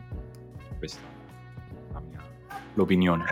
Mi è piaciuto E comunque molto, gli devi menare, penso, no? Se, se è possibile. In caso menagli, nel dubbio menagli, gli dai una pizza ben assestata fra collo, testa e scapola e quello poi ci pensa due volte prima di cagate il cazzo un'altra volta il pressing. Via mappa il pressing dopo che t'ho menato. E basta, dopo un po' mi faccio senso da solo. Questa cosa. Ehm, serie A, Serie A, questo campionato che è ormai chiuso, finito, sono pronte le coccarde, pronta la coppa. Eh, ma all'improvviso il Covid decide di complicare i piani Esatto, eh, della colpo di squadra. scena, Colpo di plot scena. twist. No, però veramente nella settimana nella quale più o meno il discorso si è indirizzato su può perderlo solo l'Inter, indipendentemente da quanto sia vero e da quanto siamo d'accordo, ma questa settimana oggettivamente l'Inter ha, ha preso un bel vantaggio, poi io continuo a considerare la Juve ancora più, più in corsa del Milan, eh, però eh, insomma adesso è intervenuto il, questo nel momento in cui vi parliamo noi, focolaio composto da quattro giocatori positivi, oggi se ne sono aggiunti altri due che sono De Vrij e Vesino.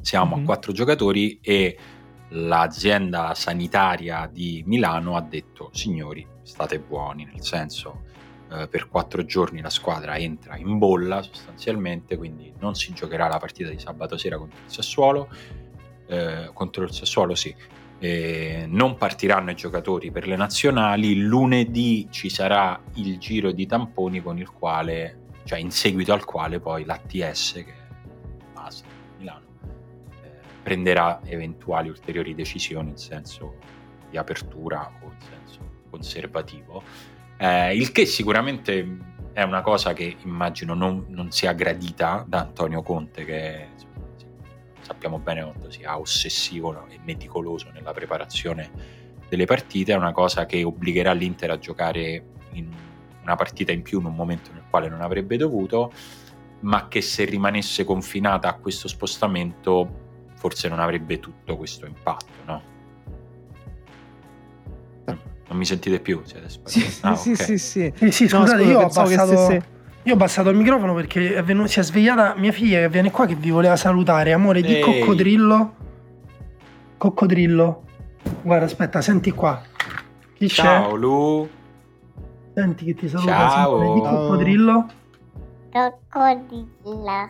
Ma che brava. Pazzesco. Grazie. Possiamo chiuderlo a pagamento questo contenuto, Sì, per favore? sì, secondo Se me. volete possiamo fare un podcast con tutte le sue prime parole. Ad esempio, amore di Buffer.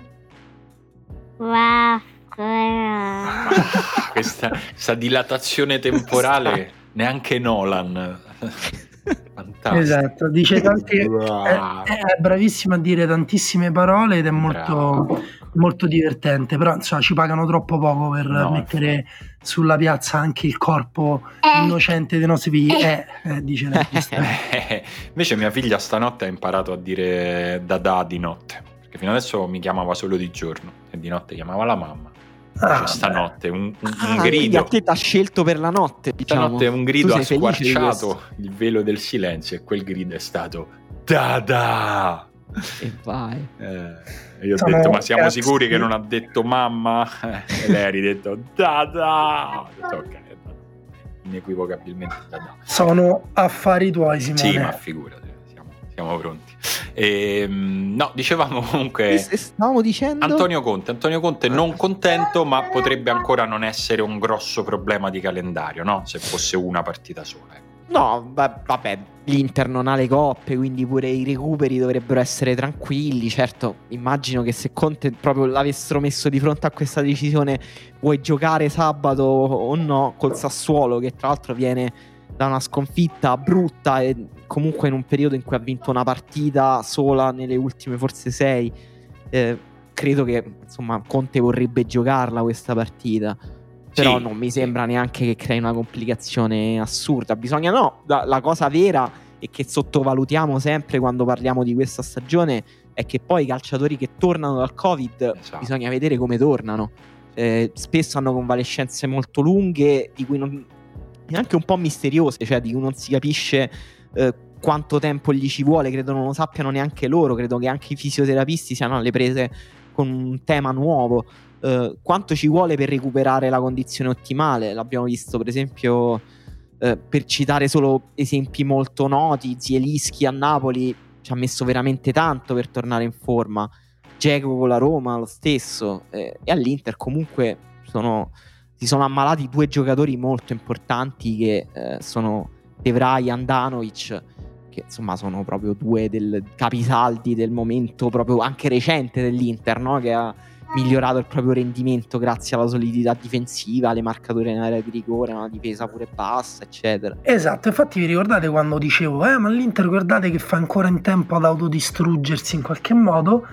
Questo potrebbe essere il momento. Secondo me se lo superano bene al tempo stesso, francamente ci sono poche partite in cui possono perdere punti, quelle con eh, la Juve e la Roma arrivano troppo tardi, forse c'è in mezzo quella con Napoli, forse lo Spezia, però in cui così al volo sulla carta penso però la, la- la vedo veramente la vedo veramente difficile che l'Inter rimetta in discussione il campionato però effettivamente eh, stare lontani dal campo o avere assenze importanti magari eh, già nella prossima insomma che è con vediamo un po' chi gioca col Bologna. Eh, insomma capito se, se magari se regali qualche punticino al Bologna magari effettivamente va a finire che che la Juventus ti si riavvicina perché comunque adesso la Juventus è potenzialmente eh, cioè è a die- otto. diciamo che a 10 diciamo che vincesse la partita con Napoli a 8 eh, di- no. di- no sarebbe meno 7 che Eh, ora è a 10 sì. 7 sì scusate, Eh, allora- adesso è a 10 punti no? se vince domenica senza recuperare la partita con Napoli poi manca una partita all'Inter una partita alla Juve e ci avranno 7 punti di distanza se battono il Torino nel derby E c'è sempre uno scontro diretto da giocare, no? Cioè, che però appunto è la penultima giornata quindi secondo me quello è un po' Sì, cioè, ci, devi, eh, arri- ci devi arrivare Deve attaccato essere brava la Juve, certo, ad arrivarci Sì. che abbia ancora un senso. È Eh, vero eh, che la Juve pure eh, a me non, non mi sta continuando a farmi una brutta impressione, cioè nel senso non so se, eh, se si hanno trovato la quadra che di- dicevamo le settimane scorse, sembrava un po' più di sì eh, qualche settimana fa, adesso sarei meno positivo io. riguardo. Sì, eh, io con- continuo, continuo a prendermi tempo sulla Juve che insomma mi rendo conto dici fra un po' il campionato è finito, ma eh, questo non ho cambiato idea, è una squadra che si costruisce veramente partita dopo partita perché, perché questa Eh, è la però- scommessa che hai fatto quest'anno. Si costruisce ma si distrugge pure partita dopo partita, cioè, ogni volta è Eh, diversa, ogni Eh, volta... certo, eh, ma quello fa parte insomma, del, del rischio di un, di un allenatore che impara facendo, no? Eh, quindi c'è la partita in cui fa un passo avanti, la partita in cui fa un passo indietro. Io continuo a pensare che i giocatori della Juve in Italia possano bastare per continuare a dare fastidio all'Inter, anche con le incertezze sia di Pirlo che in generale strutturali del resto squadra. Secondo me ci vorrà un po' ancora a considerarla fuori dai giochi. Detto ciò, l'Inter saltando questa partita tornerà a giocare poi dopo la pausa. Questa sarebbe stata l'ultima prima della pausa. Quindi non, non giocherà per un bel po' di tempo. Eh, Questa è l'unica condizione strana. Però da una parte è una pausa benedetta perché se anche come è possibile dovessero aumentare, dovesse aumentare il numero dei positivi dell'Inter ci sarà tempo per smaltirli, per aspettare qualche negativizzazione. Da quel punto di vista, nella sfortuna è stata fortunata a livello di slot eh, temporali. Eh, in tutto questo, mentre si giocavano eh, le, le coppe europee, il Torino ha recuperato una delle partite che aveva saltato proprio a causa esattamente per lo stesso motivo per il quale l'Inter lo salterà, cioè per un focolaio eh, che era stato ritenuto troppo pericoloso dall'autorità sanitaria di Torino e che aveva di fatto fermato la squadra di, di Nicola pe- per la partita contro il Sassuolo e anche per quella contro la Lazio. Eh, ha recuperato quella contro il Sassuolo, ha vinto tre punti importanti che si aggiungono comunque a una partita importante che il Torino aveva fatto pur in una sconfitta contro l'Inter. Torino si sta rialzando, cioè, a me sembrano segnali sempre più, più, più chiari, più netti e deve comunque ancora recuperare una partita. Sì, io non mi ricordo più chi avevo detto che retrocedeva la settimana scorsa. Avevo detto, No, eh, sa, l'abbiamo Cro- detta a gran riserva, credo. Eh, forse avevamo detto io- voi, voi che avevate detto ve lo ricordate? Eh, sì, Crotone Benevento io ho detto Crotone, Parma e, E Benevento. Benevento. Tutti Eh, e due questi avevamo detto. sa. Sì. no io forse avevo detto Crotone Benevento e Cagliari e non Parma E comunque ecco avevamo salvato tutti e tre il Torino allora ok bene bene non abbiamo Sì, non siamo stati smentiti nel giro non, di non un orologio immediatamente. Non proprio subito. non proprio subito, magari fra, fra un po'. E, e insomma, sì, questo era per comunque perché in questi giorni c'è stata anche, soprattutto in queste ore, un po' di confusione. La gente si sta chiedendo: ma perché adesso l'Inter si ferma solo con quattro positivi?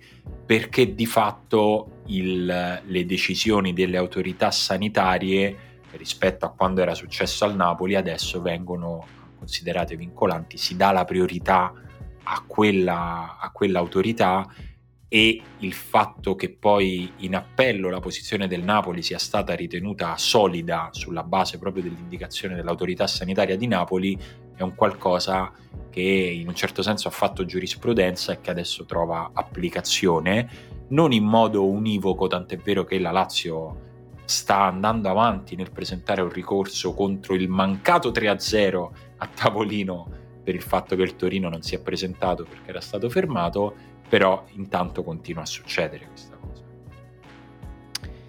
Eh, sì, ehm, adesso però ci stanno delle partite un po' pericolose per la zona salvezza. O sbaglio, prima della pausa, perché poi c'è la pausa che potrebbe creare ulteriore tensione. Però il Benevento c'è una partita contro la Juventus. Aia. No, eh, no, E- aspetta, mi apro il calendario, eh, lo faccio se ce l'hai. C'è un um, vabbè, Crotone Bologna. Poi c'è questo ah, il Juventus derby dei Benevento che- rosso-blu, eh? che- esatto, esatto. che come, come da, da sempre lo chiamiamo così, no? In Italia. voi, voi di Crotone. Esatto. Eh, Poi dei c'è Juventus Benevento dove il Benevento insomma rischia di venire definitivamente risucchiato sotto E poi c'è uno Spezia Cagliari che secondo me è, cioè secondo me poi mi sembra oggettivamente la partita più interessante per quella fascia di classifica perché secondo me se lo Spezia riesce a non perdere comunque tiene, se vince proprio secondo Se me si vince è un po'. grande ciao core. È proprio Invece se perde, forse pure lo Spezia deve cominciare non forse. Eh sì, se mi sa che se perde- perde deve cominciare a cagarsi sotto. Sì, sì, Eh, sì. esatto, Nonostante voi state qui a parlare dei- di italiano, il nuovo Klopp, eccetera. C'è anche, c'è anche Parma Genoa, eh, che se il Parma vince si tira, tira nel fango. Eh, esatto. Tutti nel frullatore! Scusate, troppo entusiasmo. Eh sì, sì, sì, sì. Ehm, Beh, bello, bello, sarà, Bella- sarà bella giornata. interessante. Da, da quel Mm. punto di vista sarà, sarà interessante. Poi c'è un frizzantissimo Roma-Napoli che anche a sua volta è stato oggetto di molte polemiche perché di fatto insomma, c'è stato lo spostamento eh, di Juve-Napoli eh, che era partita che si sarebbe dovuta giocare ieri, se non sbaglio, sì, insomma, in questa, Sì. Questa settimana Juve e Napoli hanno detto no, noi è ok non giocarla perché così il Napoli non è troppo a ridosso. E la Roma ha detto scusate ma noi quella stessa settimana giochiamo, torniamo da Kiev due giorni dopo rispetto a quando avreste dovuto giocare voi. Forse questa cosa come si suol dire da un punto di vista legale ci va un po' in culo a noi e però la Lega ha detto eh, ragazzi se sono messi d'accordo loro io non ce posso fare niente. Guarda al massimo prova a richiamare un attimo i ragazzi vedi se li fai ragionare. Infatti la cosa eh, divertente adesso è che questa credo abbia creato un precedente questo rinvio, quindi diciamo se Crotone e Bologna per esempio che devono giocare sabato Mhm. eh, si mettessero d'accordo anche stasera che è giovedì e dicessero ma a noi non va di giocare sabato. No, c- credo Cioè, io ho Svanberg che ha mal di gola, te c'hai Simi che gli fa male il dito del mignolo perché ha sbattuto al comodino. Perché non andiamo tra due settimane? Potrebbero farlo tecnicamente. Sì, credo che serv- servano un po' più di elementi di così, però sì, è- n- non è stato il massimo. Ecco, io poi. Beh, perché che elementi hanno presentato No, in Juventus e termini di, di anti- di tempistica, dicevo, non credo che tu possa farlo oggi per dopodomani. Beh, però comunque Juventus e Napoli hanno fatto sette giorni prima all'incirca. Sì, sì, è stato un po' boh, no- no- non bellissimo da vedere, dopodiché io faccio sempre fatica a- a- ad espormi su cose che riguardano così, così la Roma, però mi è sembrato un giudizio unanime anche di diversi tifosi de- delle due stesse squadre, del Napoli e della Juve, che a posteriori hanno detto, ah, effettivamente, forse boh, non, è stato, non è stato il massimo. Però- Sì, in generale il calen- i calendari, ehm, cioè al di là della Roma e del caso specifico, bisognerebbe cercare di tutelare un po' di più chi gioca in Europa League perché quella- quel tipo di trasferte per cui rientri il venerdì Sì. diventa- diventano impossibili se devi giocare la domenica. Credo che la Roma quest'anno non abbia mai giocato il lunedì, nonostante insomma abbia giocato quante partite di Europa League, credo a questo punto 10. Sì, sì, ma eh, poi diciamo, l'abbiamo visto già anche in quest'ultima giornata di campionato Milan e Roma come hanno pagato il fatto di aver giocato di giovedì, è, è quasi scientifico. Ma ora è il momento tanto atteso, è il momento della voce del popolo, il momento nel quale la riserva apre le orecchie, si apre alla voce di chi è più importante nella nostra vita, i nostri ascoltatori. Eh? Troppo, troppo.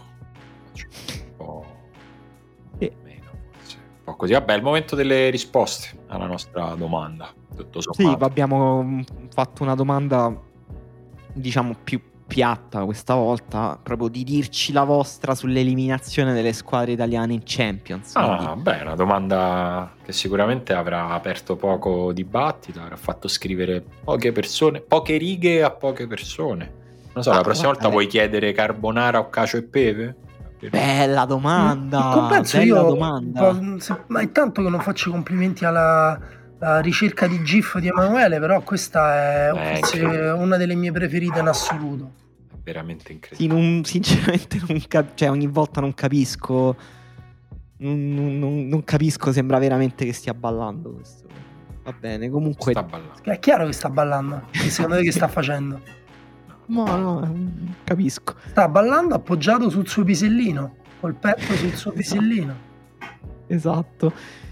Giampaolo dice che, che è Juventino e, mi- e si sarebbe stupito di una Juventus che avesse passato il turno. Pensate che così abituato a finali perse ed eliminazioni, quando nel 96 abbiamo vinto ci sono rimasto male. Beh, Giampaolo, però questo è un modo strano di essere tifosi, se posso permettere. Matteo, anche Juventino, dice: Devo essere sinceri, ce lo, merita- ce lo meritavamo.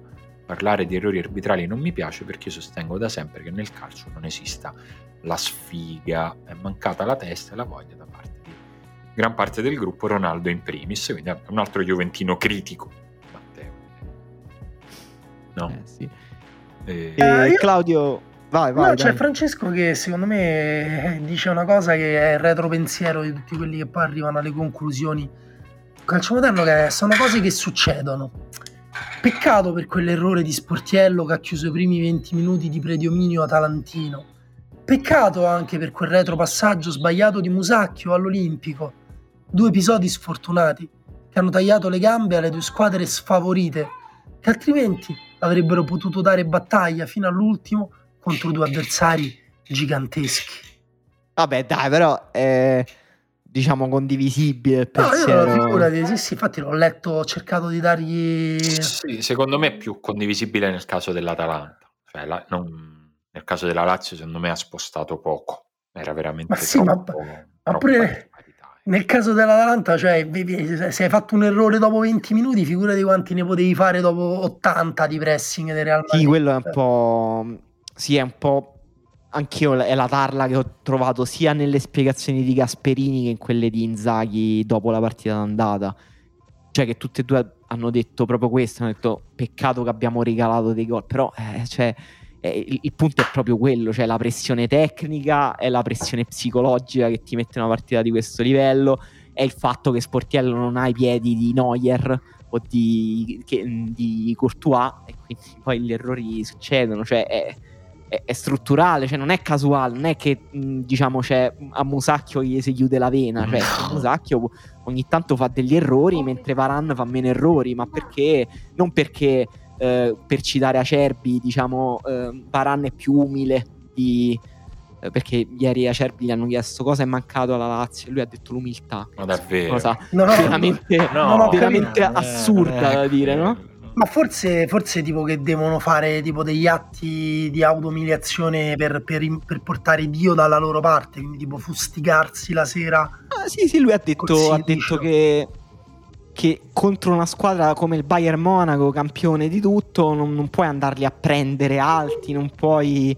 eh, dice, Ah, noi, quindi- noi siamo stati poco umili. Quindi sostanzialmente la stava accollando a Inzaghi. Cioè, era un modo molto poco umile di accollarla a Inzaghi. Comunque, vabbè, Angelo dice: Apprendo dai giornali che è tutta colpa di Guardiola. Sono d'accordo, è colpa sua perché ancora non è venuto in Italia a fare la rivoluzione. Angelo, ma meno male, io aggiungo. Io sono. Spero che Guardiola non ci venga mai in Italia semplicemente perché eh, non verrebbe alla Roma. Cioè, mi sembra è molto improbabile. E io non ce la posso fare a vedere Guardiola trovarmelo contro in campionato, cioè, ci starei male. Preferisco No, che invece io sono d'accordo con Angelo, nel senso, per esempio, adesso stiamo vedendo tre squadre inglesi in Champions League mh, sopravvissute ai quarti di finale e tutte e tre con un livello di gioco molto alto, eh, che sono in un ciclo molto positivo e questo è anche grazie a Guardiola. Mo non è che voglio dare meriti sproporzionati a Guardiola, ma l'influenza che ha avuto Guardiola nel calcio inglese Certo, è gigantesca, è proprio disonesto chi la nega. Sì, anche sul calcio tedesco.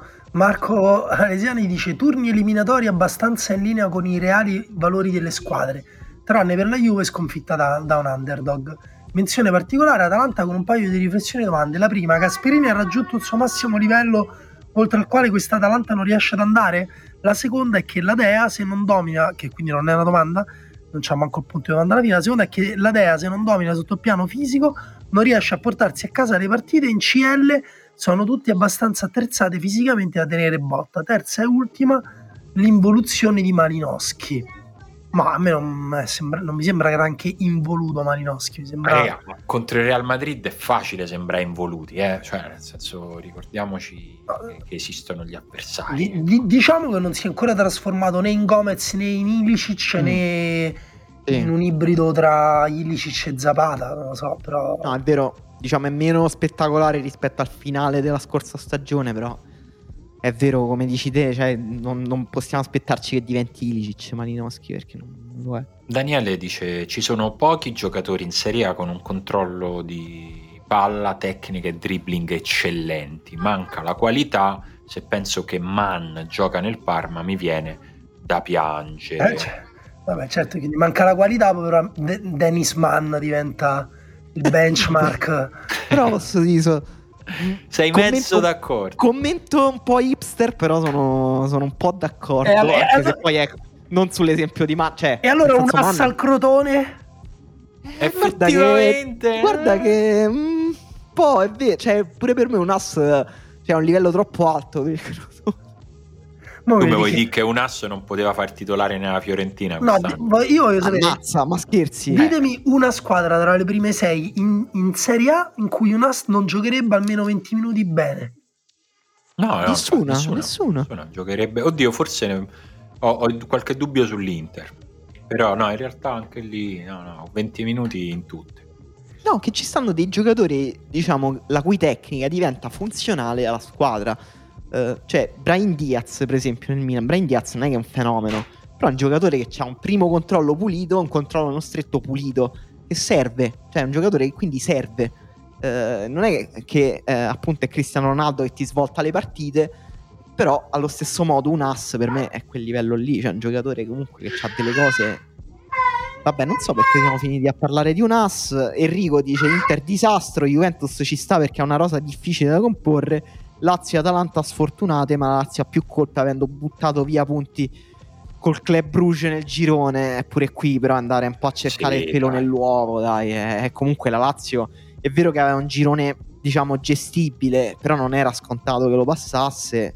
Ma Eh, soprattutto io continuerò a ripetere fino alla noia che la Champions è anche abitudine a giocare la Champions. La Lazio non la giocava da un sacco di anni. Cioè non, non basta essere forti, non basta essere forti nella singola partita, devi anche essere abituato a giocare quel tipo di partite. Sembra una cazzata, ma ogni anno tante partite poi ti dicono che non è una cazzata. Eh, Gabri dice: Quella che mi fa più incazzare resta l'Inter. Sono d'accordo, devo dire. Lo dicevo in, in apertura di questo discorso: è un gran peccato. Adesso sarebbe stato bello vedere Lukaku in Champions League, tanto per, dire- per dirne uno il più emblematico. Sì, vabbè, a- anche perché è la squadra più in questo proprio momento più in forma. Eh sì, sì, cioè quell'Inter travolgente che abbiamo visto in sempre più spezzoni di partite dopo che l'Inter è stata eliminata dalla Champions, adesso sarebbe bello vederla giocare contro le squadre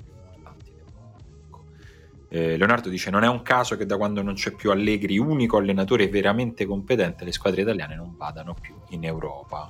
Siamo ancorati ad un calcio vecchio, tre squadre su quattro si presentano con la difesa a 3, ad eccezione dell'Atalanta, che ha dato a quel modulo un senso tutto suo. Inter e Lazio giocano il calcio del 1970. Leonardo, non sono d'accordo. con Mamma mia, proprio io con niente di quello che ha detto. Ma poi Niente. che vuol dire l'Atalanta ha dato un senso tutto suo alla difesa a 3, cioè proprio vabbè. Bruno Alfiero dice eh, la Champions richiede quel misto di situazioni favorevoli non controllabili, culo, valore assoluto della squadra, momentum che spesso sopperisce a qualche eh, lacuna nel valore assoluto. Quindi lui sulla base di queste tre variabili conclude che dire la Lazio ha avuto un misto di culo e momentum che l'hanno fatta passare a gironi e poi ha pagato il conto alla fortuna con i sorteggi degli ottavi. Probabilmente il suo valore assoluto la metteva come underdog per passare i gironi ed è andata così. All'Atalanta per me è mancato culo ai sorteggi degli ottavi ed è un peccato perché avrebbe potuto farcela con Chelsea o Dortmund magari, ma proprio per niente Bruno. La Juve ha fallito e basta ed è successo per il secondo anno di fila con due allenatori diversi, praticamente opposti, gran bel problema Imo perché è in evidente fase di transizione tecnica ma a parità di sforzo economico. Eh, comunque molto affascinante tutta la visione un po' cosmologica di Bruno. eh. Ah, Eh, esatto. interessante. Eh, a, a me piace anche Alessio che dice demerito sportivo più caso uguale eliminazione. Io sono sempre d'accordo sul fatto che per quanto sia un fan del- dell'illuminismo, la prendo alla lontana, della razionalità, del cercare un motivo nelle cose, nello sport e nel calcio ci sono anche dei momenti nei quali non c'è per forza un motivo, c'è anche un po' di fortuna, di sfortuna. Cioè, su- succede questa cosa. Nel, Sì, nel sì, è vero che succede. poi in Champions- la Champions League soprattutto, esatto. gira attorno a dei momenti assurdi. L'altro giorno rivedevo il gol che hanno annullato ad Agüero eh, nella semifinale di Champions Tottenham, Mamma no, dai, quarti, scusa. da di- ammazzarsi. Dopo quella cosa ti devi ammazzare. Eh, annullato col VAR. Incredibile. Non- non s- Devi cioè, quello è puro caso, puro caso. E Daniele dice ci sono pochi giocatori in Serie A con un... Ah no, questo scusate, Abbiamo l'abbiamo fatto. letto. E... Guarda, se vuoi ti leggo io Andrea che dice Lazio poco da dire, Bayern di un altro pianeta, solo il City e forse il PSG sembrano attrezzate per competere con i tedeschi. Atalanta esce con rimpianti per l'espulsione che ha stravolto la gara d'andata, ma il Real in Champions gioca come nel proprio giardino di casa. Juventus è l'opposto del Real, guardando alle ultime tre eliminazioni si percepisce l'ansia con cui la squadra affronta le partite ad eliminazione diretta in Champions League. Tutto l'opposto di ciò che accade in campionato, dove danno sempre l'impressione di essere in totale controllo dei momenti delle partite, anche contro squadre che non sono inferiori al Porto. Si vede ad esempio come hanno giocato contro Milan, Roma e Lazio. Anche qui Andrea, mi pare che ti stai a far tornare un po' tutto, ma Però a me quella dell'ansia eh, non mi dispiace. eh. No, che la Juventus abbia un complesso con la Champions League Eh, è- non è che è evidente, è tipo il titolo del libro degli ultimi dieci anni della Juventus. Eh, cioè, la- che la- è anche una della, il sottotitolo perché abbiamo comprato Cristiano Ronaldo.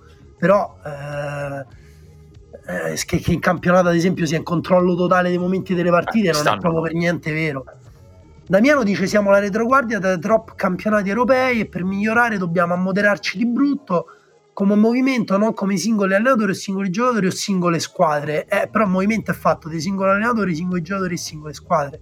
Poi è fatto anche del Sì, eh. resto. ma- Addirittura Pioli in conferenza prima del Manchester United ha detto siamo, mh, riassumendo, siamo talmente indietro in tutto che pure cam- i campi da noi fanno schifo. Ha detto noi abbiamo potuto giocare una partita di controllo col Manchester United perché il manto erboso era perfetto, da noi non, non esistono. Eh, che è una cosa che devo dire mi ha colpito molto questa cosa perché effettivamente cioè, forse non c'è niente di più determinante di un manto erboso per la buona riuscita del gioco del calcio. Però è vero, so pure, è vero pure che cambia molto a seconda delle, delle culture, il modo che hanno di tenere eh, i campi. Ad esempio, mi ricordo che una cosa che ha detto Ibrahimovic è che quando è arrivato al Paris Saint Germain i campi facevano schifo. Lui si è lamentato con i dirigenti che hanno preso, boh, forse tipo il giardiniere dell'Everton, una cosa del genere. E tipo dopo un anno c'erano i, giar- i campi migliori della, Eh. della Ligue 1. Viene Vabbè, sempre... pensavo, pensavo che poi li ave- li avesse coltivati lui i campi. Esatto. Eh. Ha detto che i campi fanno schifo, li faccio io. No, lui è bastato. Questa erba deve crescere con me. Lo sai che fai una grande imitazione di Zlatan? Vabbè, ma è facile. A lui, a lui è bastato camminare sul campo che, si è, che è cresciuta l'erba buona. Esatto, esatto. E, mm, e Mattia dice: Ho sempre l'impressione che le squadre italiane speculino troppo rispetto alle concorrenti europee. Eh, nì, cioè, nel senso, secondo me non è quello il problema.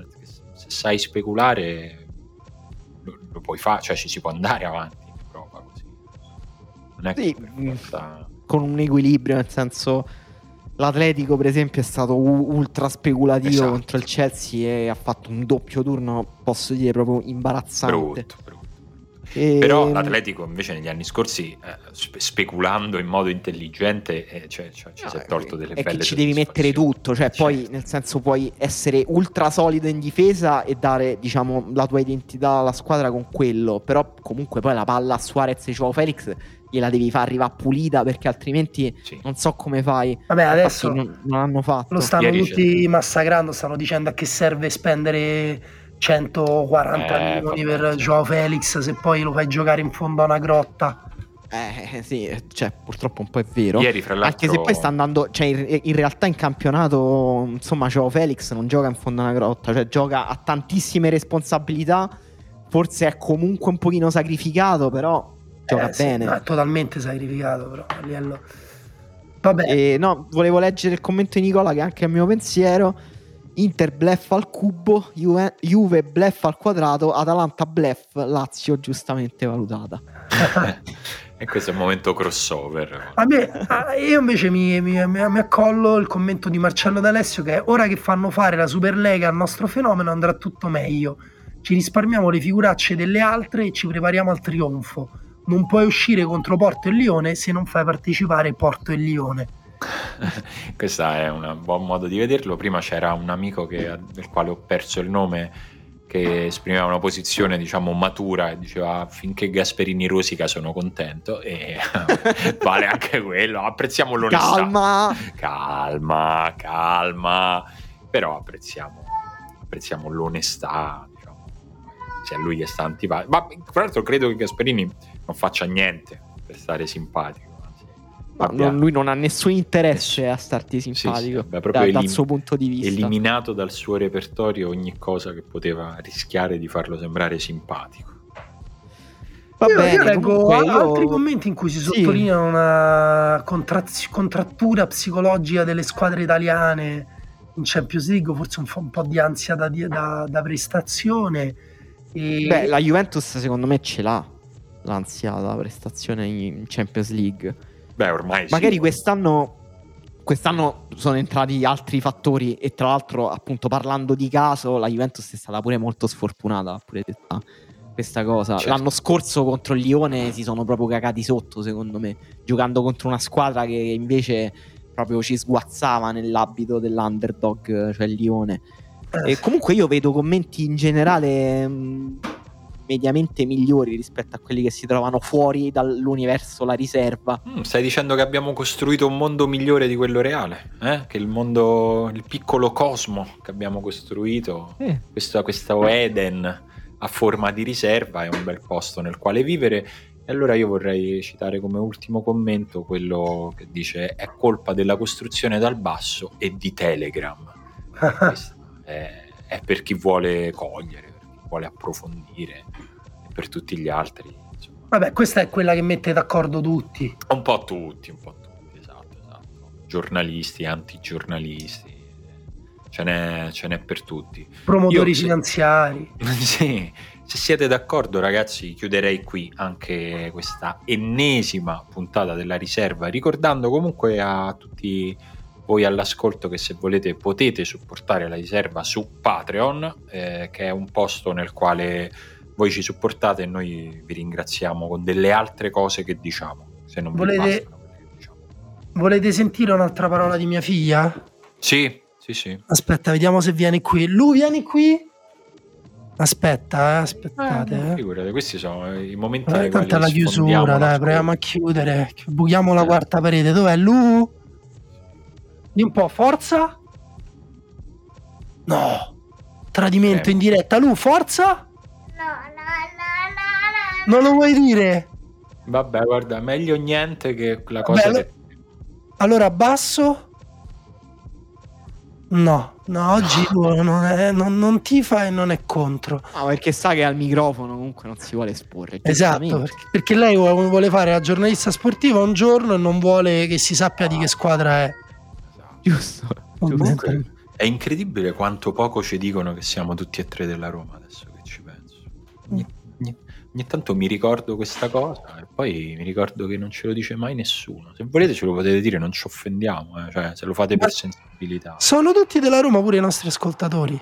Forse sono tutti da Roma, anche, anche i nostri... Lo sono diventati, lo sono diventati. Ah sì, l'abbiamo fatto in modo silenzioso, in modo subliminale, ma alla fine... Mia figlia si è, si è sentita giustamente manipolata e ora è di là che strilla, dice. Adesso è di là che canta Vola un'aquila nel cielo, Lazio, tu non sarai mai solo. Eh, Lo so, ecco, infatti è Solo- così che si creano i figli che tifano la squadra opposta a quella del padre. Va bene, torniamo fra qualche giorno. Ciao. Ciao.